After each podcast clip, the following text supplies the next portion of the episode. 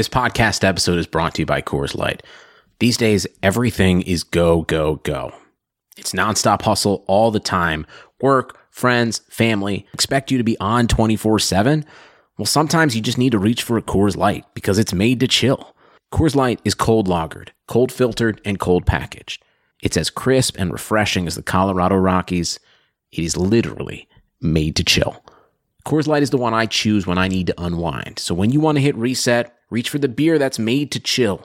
Get Coors Light in the new look delivered straight to your door with Drizzly or Instacart. Celebrate responsibly. Coors Brewing Company, Golden, Colorado.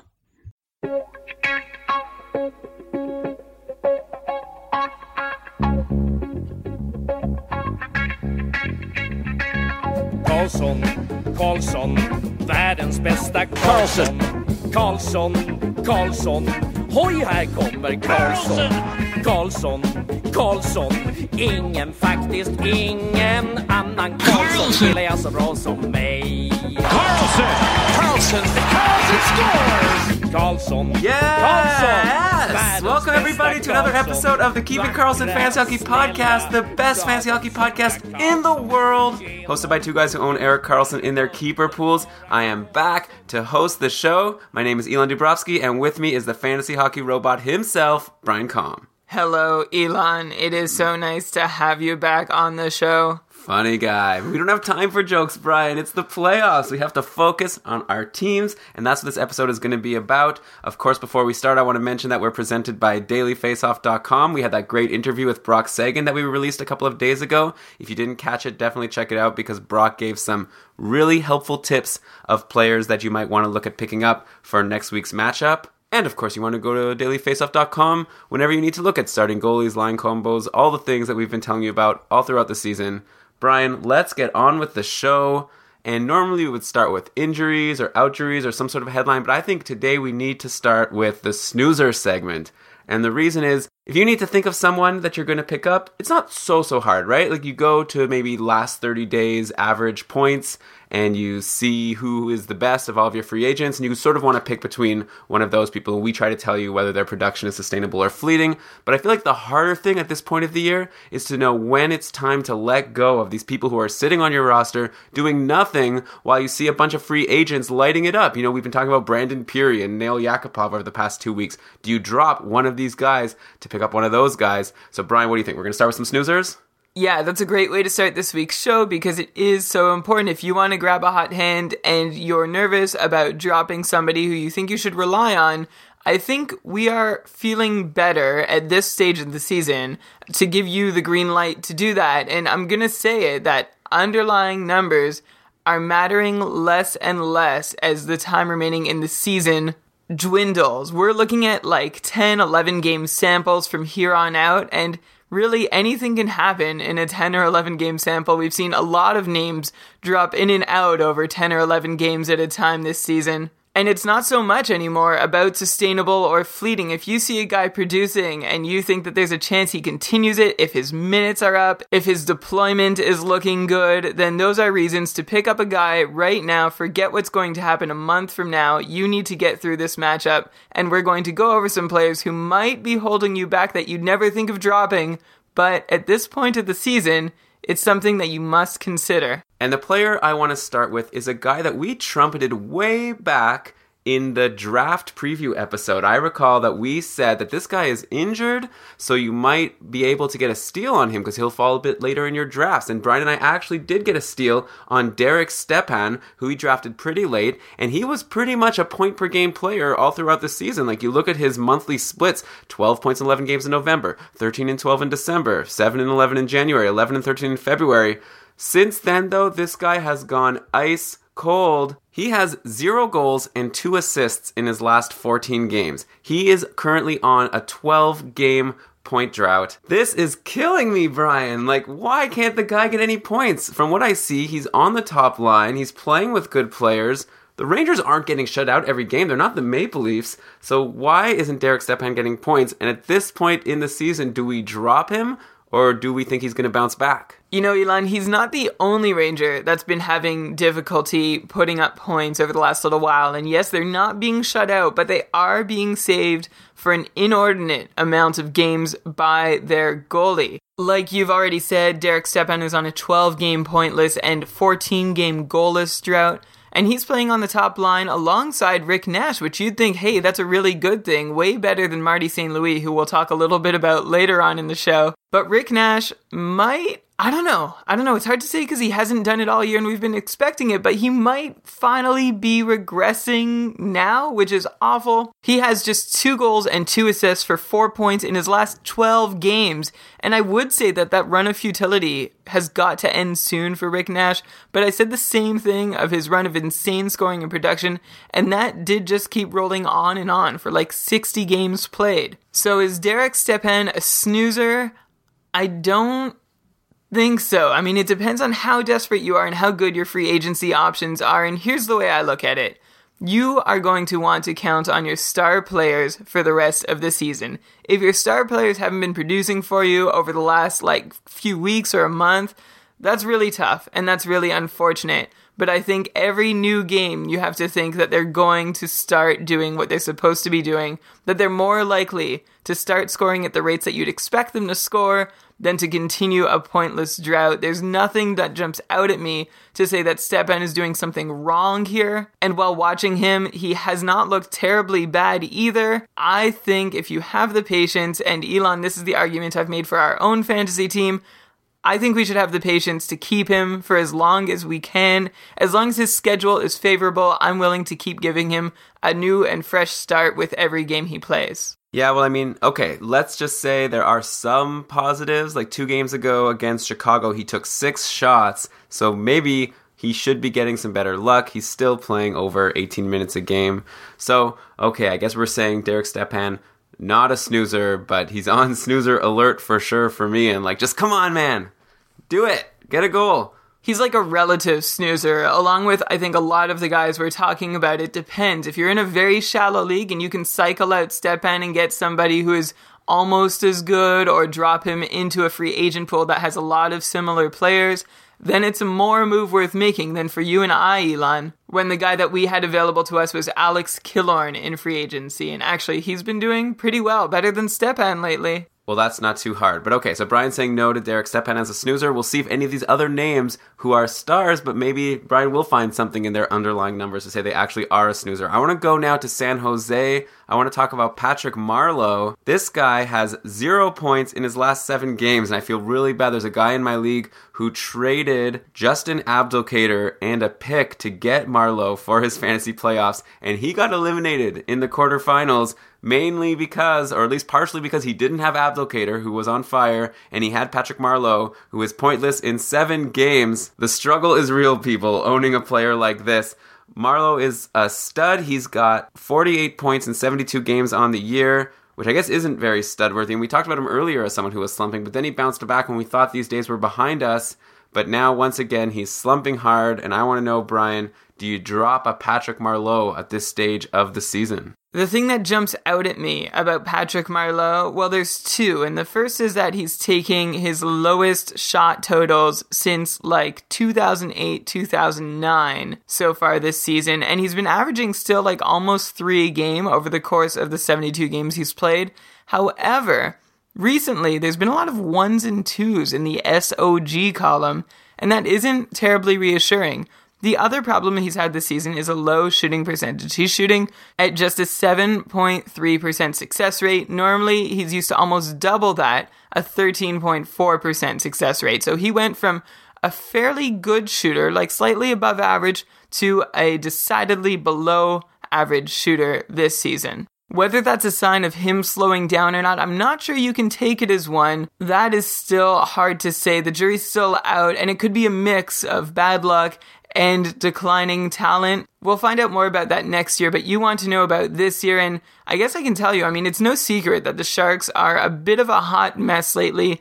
Things aren't going well off the ice or on the ice for them. They're falling out of the playoff picture rapidly. They lost a couple key games to playoff competitors. And Patrick Marleau has found himself for the last three games on a line with Tomas Hertl and Chris Tierney And of course, those aren't exactly the players you want to be playing with a whole lot this season. The Sharks look to have really one productive line at the moment, and I mean one line that I would like to count on for production, and that would be Thornton Pavelski and Melker Karlsson, who's reappeared on the score sheet with five points in his last eight games, four of those goals and his shot rates are excellent. Five shots on goal a couple games ago against Toronto, of course, seven shots on goal at Winnipeg, six shots on goal against Chicago. Those are not negligible numbers. Perhaps, as long as he's on that top line, he might be of some use to you. One last thing to note about Patrick Marleau is that his Corsi, his possession numbers, have dropped off. This is the second time this season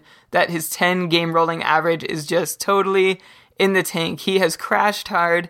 The good news is that while he's on the ice, he generally sees more of the scoring chances go for him rather than against him. However, obviously, that has not translated to a whole lot. There's a lot of reasons to feel like dropping Patrick Marleau right now. But Elon, again, he's still a good hockey player. Not in a good situation, though. He's in a worse situation than Stepan. If I was choosing between the two, I would probably take Stepan. What if you had the option to choose between Patrick Marleau and Melker Karlsson? And here's where like my original sort of comment really stands and perhaps it's stubborn of me and Elon this might be where you and I, you know, make it to that fork in the road and take separate paths, but I will always count on the more proven player regardless of what's happened in recent history. I think Patrick Marleau is going to give me a better chance to win than Melker Karlsson. Oh, but it really is tempting in this case, as long as Karlsson is playing up with Pavelski and Thornton, and Marleau is missing a winger and playing with Chris Tierney instead. Burn, Chris Tierney. Take that. Okay, the next step on this depressing snoozer train. Let's go to Pittsburgh and talk about Chris Kunitz, a guy who's been a fantasy stud for the past few years, someone who's been drafted in the second or third, fourth, maybe round in many of the pools I've been in. But this guy has fallen on hard times. He's got no points in his last eight games, only four points in his last 14 games. And maybe this drought is related to the injuries on Pittsburgh. They're again having injury troubles, just like we've talked about many times on this season. They always seem to come in bunches, but right now, Hornqvist and Malkin, they've both been out for the past week. Malkin still may be out for another week. Hopefully, Hornqvist will be coming back soon. But you know what? Kunitz was struggling a bit before that, and Brian, at this point, same question. Chris Kunitz, do you want this guy or not? I mean, let's take a look at his line mates. In Pittsburgh's last game, he was playing with Brandon Sutter and Steve Downie. The guy playing with Crosby right now is Blake Comeau along with David Perron. So I don't know if Kunitz is worth holding on to. And maybe it seems crazy, but it's crazy to drop Patrick Marleau, and you sort of a little bit gave some permission for people to do that. So what do you say about Kunitz? Kunitz, I'm more hesitant to drop, and yes, the numbers are dismal. Over his last 23 games, this dates back to February 1st, he has only hit the score sheet five times. That means he's put up 18 zeros in his stat line over his last 23 matchups, which is totally unacceptable for pretty much anybody not named Chris Kunitz or anybody not drafted in the first, you know, three, four rounds of your fantasy draft. One thing working against Kunitz and the other Penguins is that, well, maybe the most important cog in their offense, or one of two, is missing Evgeny Malkin, and they've shuffled lines because of that. And Elon, you mentioned his line mates last game are not as good as the Crosby and Perron that he is used to seeing. So I think if you're a Kunitz owner, what you're rooting for is for Malkin to come back soon so that he can return to his previous line and have more opportunities to score each game. There's nothing else that's going terribly wrong with him, although he has put up a lot of ones and twos in the shots column recently. And he is sort of bound for one of his least productive seasons in the last while. I would still hang on to him. I don't think he's a snoozer, assuming that Malkin comes back sometimes within the next week. But actually, we don't know that yet, Elon, do we? Yeah, as of the last update on Roto World yesterday, he's progressing and skating on his own, but there's still no timetable for his return. So, Brian, if let's say the news comes out that Malkin is going to be out for the rest of the regular season, would you still want to hang on to Kunitz with uh, some of these good free agents available? And obviously, we're not thinking about a keeper league here. I just want to know is Kunitz a snoozer for the rest of this season? If Malkin's out, I grow concerned. I don't think Kunitz is going to do a whole lot next to Brandon Sutter and Steve Downie. As I keep saying, it's relative to what's available to you in free agency, but I would feel a lot more comfortable dropping Kunitz if the worst fears of Malkin owners happen to come true. And Elon, while we're on the topic, I mentioned his name, but I'd be remiss not to mention that David Perron has been consistently producing at just above a half a point per game rate over the last two months or so, which is not great to begin with. But on top of that, the goals have dried up too, though. He has just two goals in his last 16 games played. Even more concerning, over the last 10 games, his shots have started to dry up too. There are not a lot of positive things happening in Pittsburgh right now. They seem dead in the water offensively without Malkin. Including the game that saw Malkin injured, the Pens have just two even strength goals in their last five games played, and even if you add the two power play goals and the empty netter that they've managed to grab in that same span, it still leaves them averaging just a goal a game for five straight games. And there was a time that you used to hesitate to start goalies against Pittsburgh. It would be playing with fire. You'd bench them. And Elon, we've had a lot of conversations over on our Facebook group where people are asking, should I start so and so against Pittsburgh? The latest was Kari Lehtonen. Should I start Kari Lehtonen? It's like, well, Kari Lehtonen is kind of weak this season and he's playing a very good team. But except that second part is not exactly true right now. And I'd say this is even more likely to remain true as long as they're without Malkin those goalie starts against the Penguins are no more dangerous than your goalie starts against your average good team. Of course, there's a risk that Crosby and company can blow up for a game, but it has not been happening with the regularity that it did, say, three, four, five seasons ago. A lot of people are still bearing the scars from times that they've started goalies against Pittsburgh or tried again and again and again and kept having their weeks wrecked. But that just has not happened this season, and I'd even venture to say it hasn't happened a whole lot over the last one, too. So, what I'm trying to say here is don't bench your goalie against Pittsburgh the way you normally would have over the last several years. Yeah, and I guess the takeaway from all this, for me at least, is if you have one of these Pittsburgh guys like Kunitz or even Perron, maybe hold on because like Hornqvist is coming back next week, so the lines are going to get reshuffled again. Maybe Kunitz gets back to playing with Crosby, so I wouldn't drop him just yet, but if things settle after Hornqvist comes back and it's announced that Malkin isn't going to come back, then at that point I think you could assume that the Penguins are going to do what they've been doing with that configuration.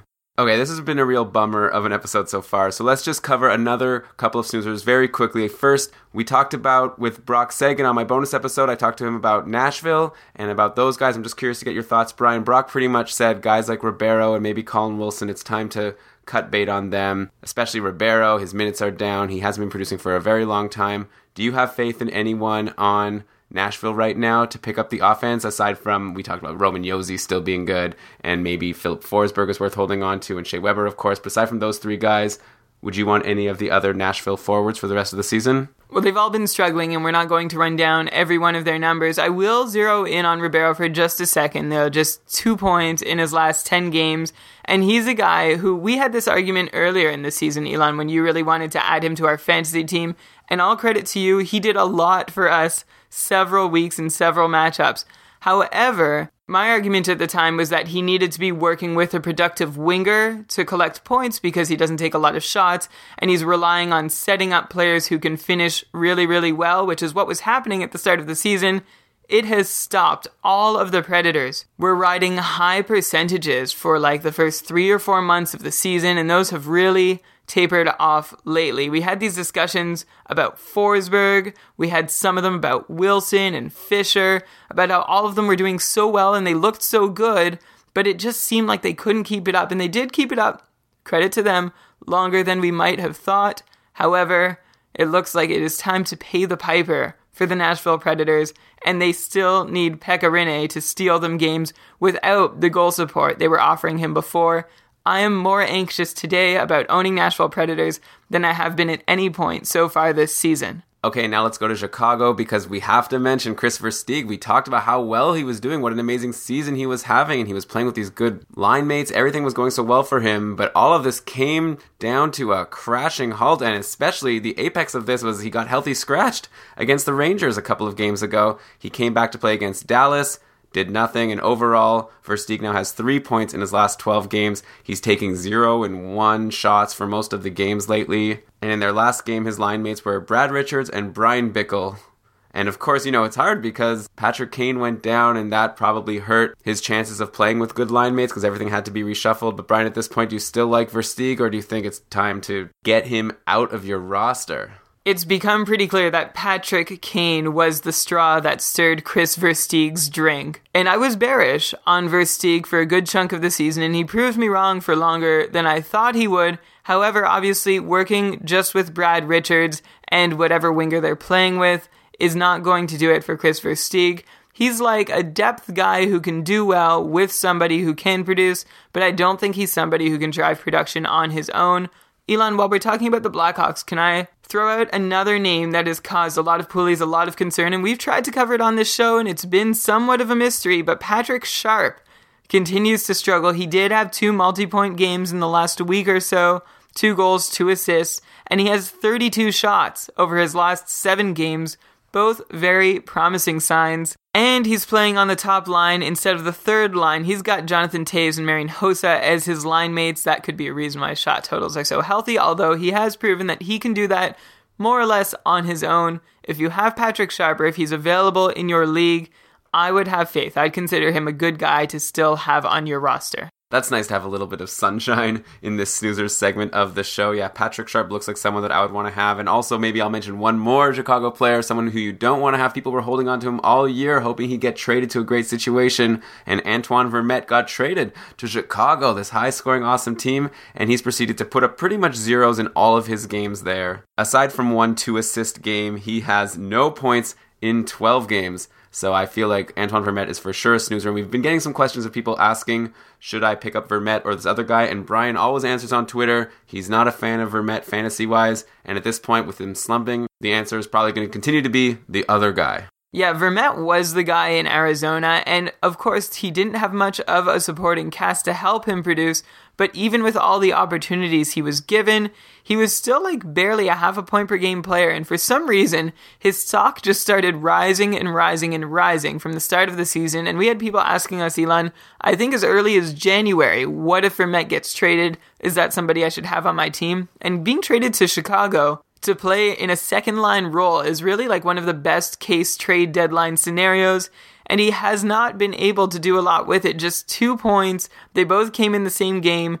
In his other seven games with Chicago, he has been pointless. He is predictably getting zero, one, or two shots most of the time. This is a guy who has not averaged more than two shots a game for four straight seasons. And even before that, he was never much of a shooter either. 10 shots overall in 8 games do not inspire a ton of confidence. He is a negative possession player, not seeing especially difficult minutes. I don't have a ton of faith in Antoine Vermette going forward. I think you can leave him in free agency or drop him. He is snoozing right now. Okay, and we had a couple of snoozers from Toronto to mention, but really, what's the point? But yeah, Bozak definite snoozer at this point. He hasn't been doing anything for a super long time. Nazem Kadri got suspended for a bit, and he wasn't putting up many points before that. At this point, Toronto can't score.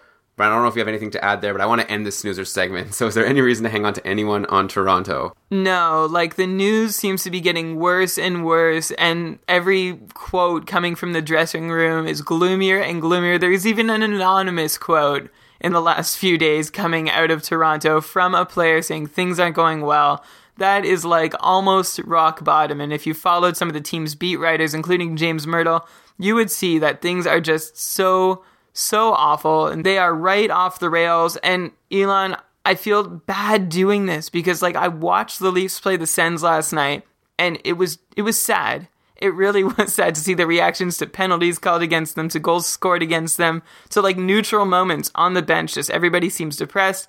But Tyler Bozak, sorry, but you have just 11 points in 36 games played dating back to December 31st, and Bozak has also not been a plus rated player in his last 12 consecutive contests. Don't tell us we didn't warn you, but Tyler Bozak is not worth having on your fantasy team. This is a heavy snoozer. This is somebody definitely even before this week, if there was still months left in the season, it would be time to drop him. So, okay, time to cheer up. I want to now talk about players on hot streaks. We're doing everything backwards this week. We'll talk about injuries and outjuries at the end. But okay, let's go to a players now that you want to maybe look at replacing some of these snoozers with. And I want to go right to the team we always seem to go to. Well, one of them, we have Florida that we seem to go to a lot, but also Winnipeg, we talk about every week. But Brian, Winnipeg's leading scorer over the past month has been Mark Scheifele. This guy has been on fire. He's got 13 points in his last 12 games. He's taking a ton of shots. In his last three games, he's had four, three, and five shots. And this guy's not even a big shot taker. He only has 151 shots in 72 games on the year overall. So that's, you know, just basically a two shots per game pace, but he's blowing that away.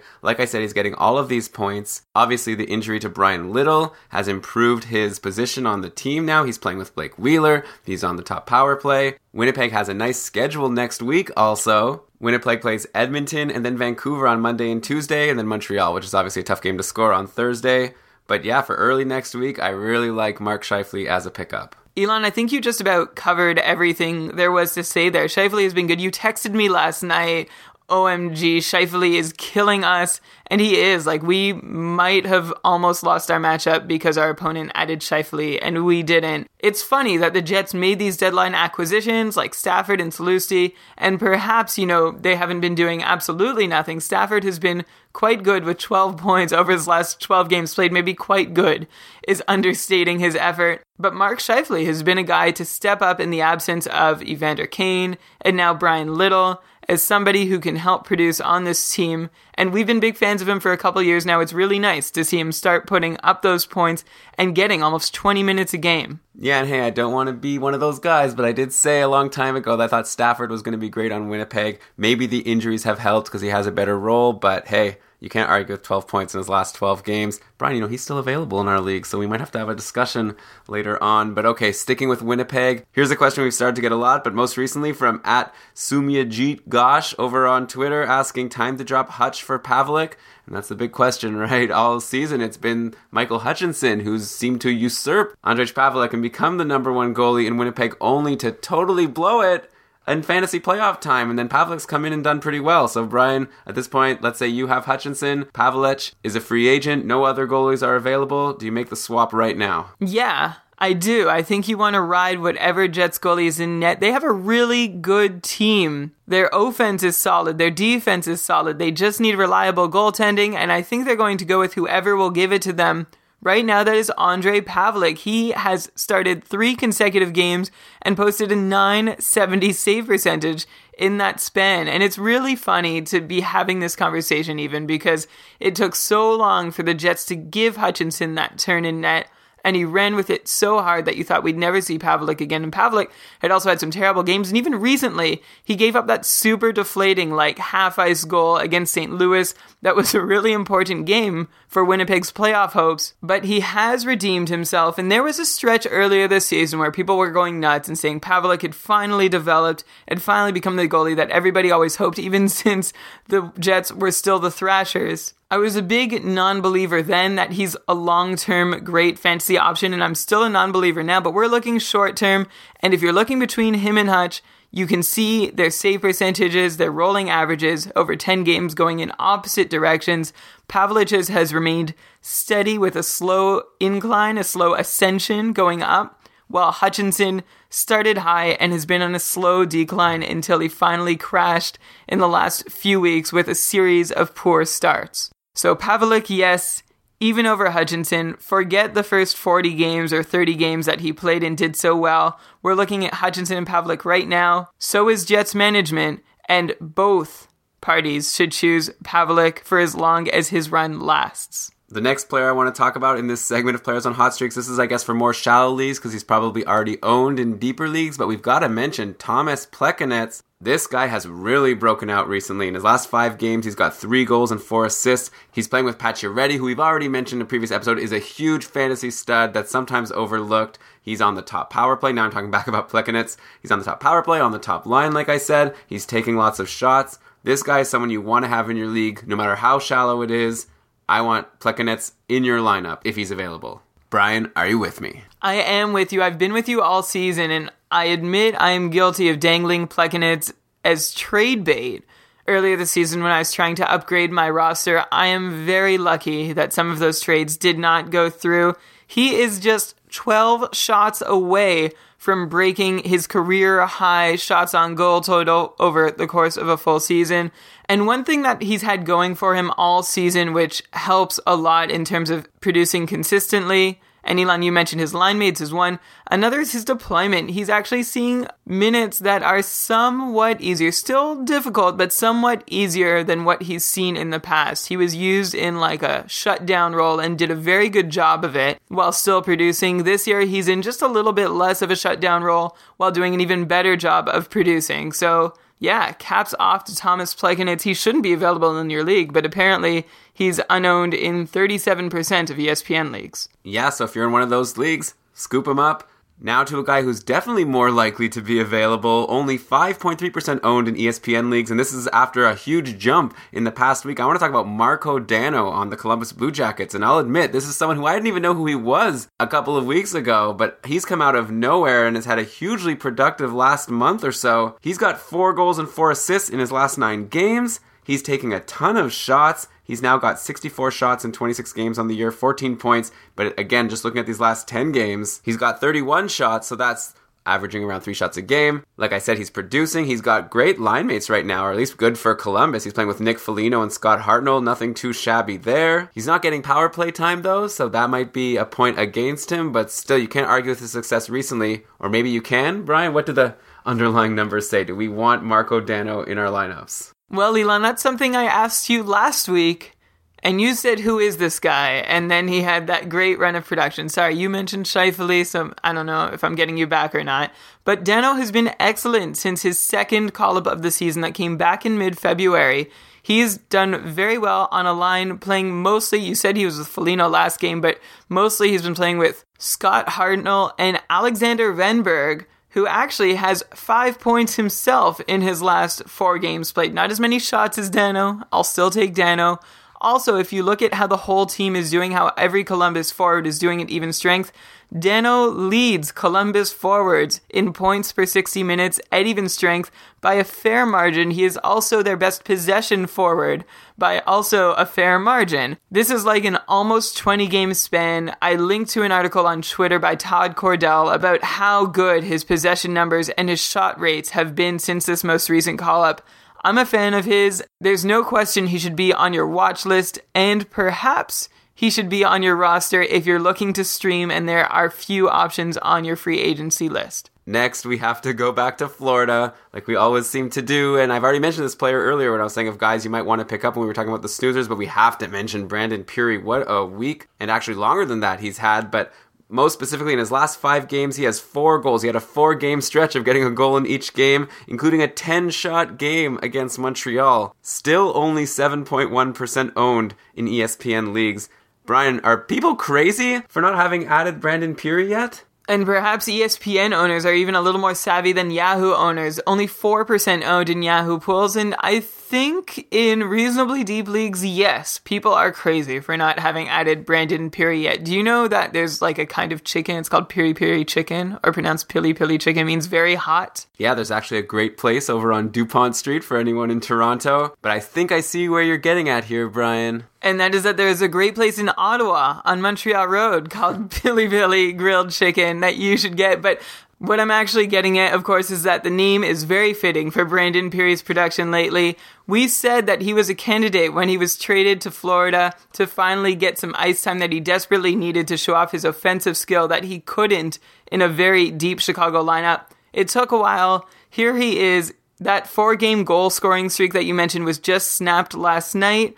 But excluding that, before that, he had seven goals in his last 10 games played and 12 goals in his last 18 games played. He had over 60 shots in that span. Things are going really well for Brandon Pirri. He should be in your lineup if you've got the right spot for him. Okay, and let's rattle off a few more names quickly before getting to the injuries and outjuries and ending the show. But okay, I want to talk about Mikael Granlund. He's got 13 points in his last 15 games. We mentioned him when he was coming out of his injury that he might be someone to look at, and he started slow but really heating up lately. Everyone on Minnesota is doing better lately than they were for a while. I'll say that. Also, I wanted to say that Matt Moulson might be someone to look at on the Brock Seguin episode that we did a couple of days ago. He mentioned another couple of Sabres in Tyler Ennis and Johan Larsson, but another guy is Matt Moulson, who's fallen to only 7.5% owned in ESPN. But he's putting up a decent amount of points, 11 points in his last 14 games. So, Brian, what are your thoughts on Granlund and Moulson? Who would you like more of those two? Granlund, we spoke about last week, and how his line is finally clicking. He is not a guy who's going to score a lot of goals or get a lot of shots, but as long as Pominville and Parise keep finishing, he's going to be okay, and it's a reasonable bet that Parise and Pominville will both keep finishing. As for Moulson, he has 30 shots in his last 10 games, so a different kind of production. Although all those shots have not led to many more goals than Granlund, I still think he's probably capable of scoring more goals over the rest of the season. If I'm looking for goals, I go Moulson. If I'm looking for assists, I go Granlund. Also, of course, like I already said, shots on goal also tilts towards Moulson, but plus minus tilts towards Granlund. So pick your cats and make your decision accordingly. Yeah, it's crazy how Matt Moulson fell so much because he was a fantasy stud when he was on the Islanders and for good reason, you know, playing with John Tavares. Now we talk about the likes of Anders Lee and Josh Bailey as being fantasy studs, or maybe not yet, but maybe they're on their way, especially Anders Lee. But yeah, Matt Moulson, I had him earmarked as maybe someone who Buffalo would trade, and I know there weren't any rumors about him getting traded, but I thought maybe he would and he would be a great guy to pick up for the playoffs. That didn't happen, but he's still doing well, and I think is worth a roster spot in a deep league. Crazy to say that we're recommending Sabres in the past couple of episodes after how things have been going for most of the season. Well, they're available, and if they go on a run, it doesn't matter long term. Like, we're not looking at the long term futility of the Buffalo Sabres. We're looking at guys who are playing out the season in the spoiler role with a lot less pressure, just maybe putting up a few points on their way out. And a group of people that we appreciate when they're on their way in are the patrons of Keeping Karlsson, and we'd love to have some more patrons come on in and join the ranks of Keeping Karlsson patrons. I know there's only a few weeks left in the season, but hey, maybe you could join up for the last month, subscribe for $5, and you get access to our patron only Facebook group where we're helping each other through these fancy hockey playoffs. We've got a patron cast scheduled for next Tuesday, so if you're available for that, if not, you'd be able to get the audio afterwards. Now's the time, if ever, to become a patron, and we'd love to have you aboard. So check out keepingkarlsson.com slash patron for more information. If you have an urgent question that is pressing for your future in this season in your playoff matchups and you need it answered as quickly as possible, you should ask it on our Facebook group. And of course, that's what our patrons have access to. We also make ourselves available on Twitter, but we do check Facebook and answer questions there several times a day. Okay, and of course, we can't end the show without doing the segment that we usually do every week to start the show. Let's talk about some of the injuries that have happened over the past week. Probably the biggest names are Hornqvist and Malkin. We already talked about them, but also Martin St. Louis on the Rangers. He's out indefinite amount of time, probably not going to be back next week. We talked about how this maybe affects Stepan and how he's back on the top line and hopefully will break out of his slump. But Brian, what do you think about Martin St. Louis' injury? Is he worth grabbing to maybe get a game out of in the last week of the season, or do you just dump him now? I actually think this is good news for Martin St. Louis owners who are really struggling and who may finally feel okay to break the ties that bind their fantasy team to Martin St. Louis. He tallied just three points in his last 10 games played, and he'd been producing at a largely inconsistent rate since the middle of January. And I wonder, Elon, if this season could essentially be his swan song in terms of being considered amongst the fantasy elite though it has come a couple years later than I would have thought. I remember trying to convince you like two years ago that he was not keeper worthy for your own fantasy team, and well, he showed up a little longer than I expected. But this year, there is some real reason to believe that it could be it. He has put up his lowest even strength shooting rates of his career. You match that with declining ice time and possession numbers, and it's not a rosy outlook for Marty St. Louis. So if you have him, now you can feel okay about dropping him or at least stash him in your IR and see if you can find a hotter hand to help you through your matchups rather than waiting for him to come around. I was going to say that Kevin Hayes is probably the other lucky one in addition to Marty St. Louis fantasy owners, but uh, he's actually tailed off in his production a little bit. He entered the top six and we have relatively lower expectations for him, but that doesn't necessarily excuse poor shot rates and just a goal and four points total in his last 10 games played. Yeah, and it looks like in the last game, Kevin Hayes made his exit from the top six. He's back to playing with guys like Carl Hagelin and Jesper Fast. JT Miller actually snuck his way in there and played with Zuccarello and Brassard, so you could monitor that situation if you're in a league deep enough to warrant looking at guys like Kevin Hayes and JT Miller. Let's jump to a couple of goalies now. We mentioned on the episode on Thursday with Brock Seguin that Ryan Miller is officially out for the rest of the regular season, so Eddie Lack is the guy in Vancouver. On the day we recorded that episode, Eddie Lack had a pretty crappy start against Columbus, but then he redeemed himself in his last game against LA, letting only one goal on 26 shots. So Eddie Lack, he's the guy in Vancouver and definitely a guy you need to hang on to. And it might be a little early, but in playoff pools, I think he'd be a really good choice. I think even if Ryan Miller does recover and does get healthy enough in time to start game one, should the Vancouver Canucks find themselves in the playoffs, I still think that they would be better served by going with Eddie Lack for this playoffs and like for the rest of Miller's contract, which is ridiculously terrible and will look more and more inexcusable as the years roll on. And the other goalie I wanted to talk about is Craig Anderson, who re aggravated his hand injury. But that's not so bad for the Senators because it's been Andrew Hammond's net and he's been amazing. Of course, we also talked about him with Brock, but he keeps on winning. His last two starts haven't been that great, but he's getting the wins. The Sens are playing for him, they're fighting for that playoff spot. So I feel like Hammond is also got Brian. Finally, have you turned around? Would you now pick Hammond up if he was available in your league? I'm sure he's not anymore. He's not available in my league, no, and he's not available in our league, and he's probably not available in your league, but that might be an okay thing. Yes, he's been amazing and outstanding and incredible, and I've said the whole way through don't add him, you don't need him. Ottawa can't win games even if he does perform okay, and he's not going to perform okay because over his career, he's a below average minor league goalie. And I acknowledge all the mistakes that I have made in saying that. However, I still stand by that there is no rational explanation or reasonable way that we could have expected things to go this way. And I think the last two starts might be a more accurate sign of what's to come. But hear me out. He has an 857 save percentage in his last two starts. He's given up seven goals on 56 shots. That is awful. And I've watched a lot of his time in Ottawa and cheered from the whole way through. And I've noticed three things about the Hamburglar. Let's start with the neutral one, and that's that he's not making those one or two or three big saves every game that he did on that first California road trip when he started to make a name for himself. Now, this is not completely up to him, right? He has to be hung out to dry to a certain extent or have the other team make a really good play for him to make a really flashy and important save. But that has not been a feature of his last few starts for one reason or another. The negative point, the clearly negative point, is that in addition to his save percentage, for two games in a row, his opponents have found success against him by taking low percentage shots through traffic. They're occasionally deflected, but sometimes they get through clean, and he just hasn't looked ready or square. I mean, I'm not a goaltending expert, but from the eye test, I don't know, I feel like his positioning has not been incredible, and it seems like teams might have a bit of a book on him now. Shoot the puck through traffic from weird places on the ice. And a positive to round off this little analysis of Andrew Hammond is that the Sens look like a team that can maybe help their goalie pick up a few wins versus the team before Hammond came in that needed their goalie to pick up the wins for them. Ottawa has fantastic, well, okay, good score adjusted Corsi numbers in the last while, right around the top 10 in the league. That's possession, by the way, when you're accounting for score effects and what the score is in a game and what you should expect. Go to puckon.net for more info on that.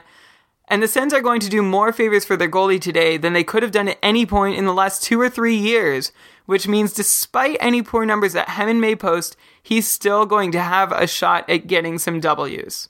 Okay, and let's go to some outjuries now. Sami Vatanen came back after his long time away, got an assist in his first game back against Colorado. We'll see how he does today against the Rangers. He's back on the top power play. He played 22 minutes, so it seems like he should be right where he was on your roster before he got injured, right, Brian? Yeah, they're not going to ease him back into the lineup, it looks like, and perhaps you should just be a little bit concerned about the rest of the Ducks blue line, like James Wisniewski and Hampus Lindholm and Cam Fowler and Francois Beauchemin are all guys that you might own for different reasons in different leagues.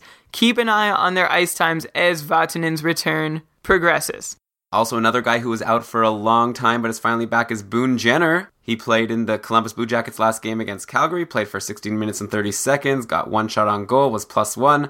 No points to show for it though, but he's having an okay year. He has 12 points in 21 games now, so that's over a half point per game. In a deeper league, you might want to take a look at Boone Jenner. Decent shot rates too, and if he's given the same opportunities that he had before he got injured, and that was on a decimated Columbus roster, then he should be able to still be like a marginally relevant player for you. It's also worth mentioning, just because of Brandon Pirri's recent success, that another Blackhawk who was buried on their depth chart, who got a new chance in Columbus and hadn't produced so far, is also coming back to the lineup. Jeremy Morin has been activated from injured reserve.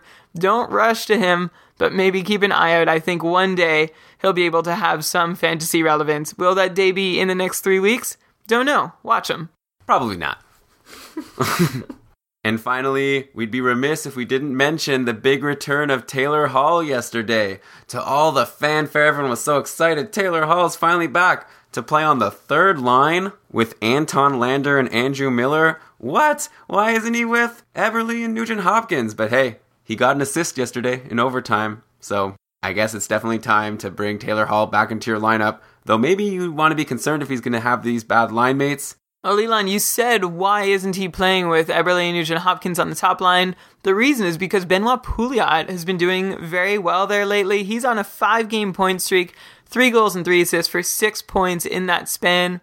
And I guess they don't want to move him right away. And Elon, you and I had like a long conversation about whether we wanted to set up our lineup in a way so that we can activate Taylor Hall as soon as possible or leave him stashed away so we can continue having some other guy like Lance Bouma collect hits for us on our roster. And Elon, you were really concerned about whether or not he can make a realistic impact to our fantasy team. Well, I mean, the assist in overtime maybe eased my concern a little bit, but overall, yeah, I mean, Taylor Hall is Taylor Hall, but if he's on the third line, that's not going to help very much. Though I'm assuming that in the long run, he'll get back to playing top elite player minutes. I'm going to say that whatever line Taylor Hall plays on, if it's not the first line, it should be considered the second line. He's a really really good player, and maybe he was being eased back into things last night. But this goes back to the point that I opened the show with, and that is regardless of what they've been doing over the last 10 or 15 games, if nothing significant has changed in a long term sort of picture and there's no trend that's very concerning. It's just a series of bad games with no clear explanation or rationalization for it. Still count on your best players over the last weeks of the season. They're the guys you have to live and die by. And Elon, I insist that we live and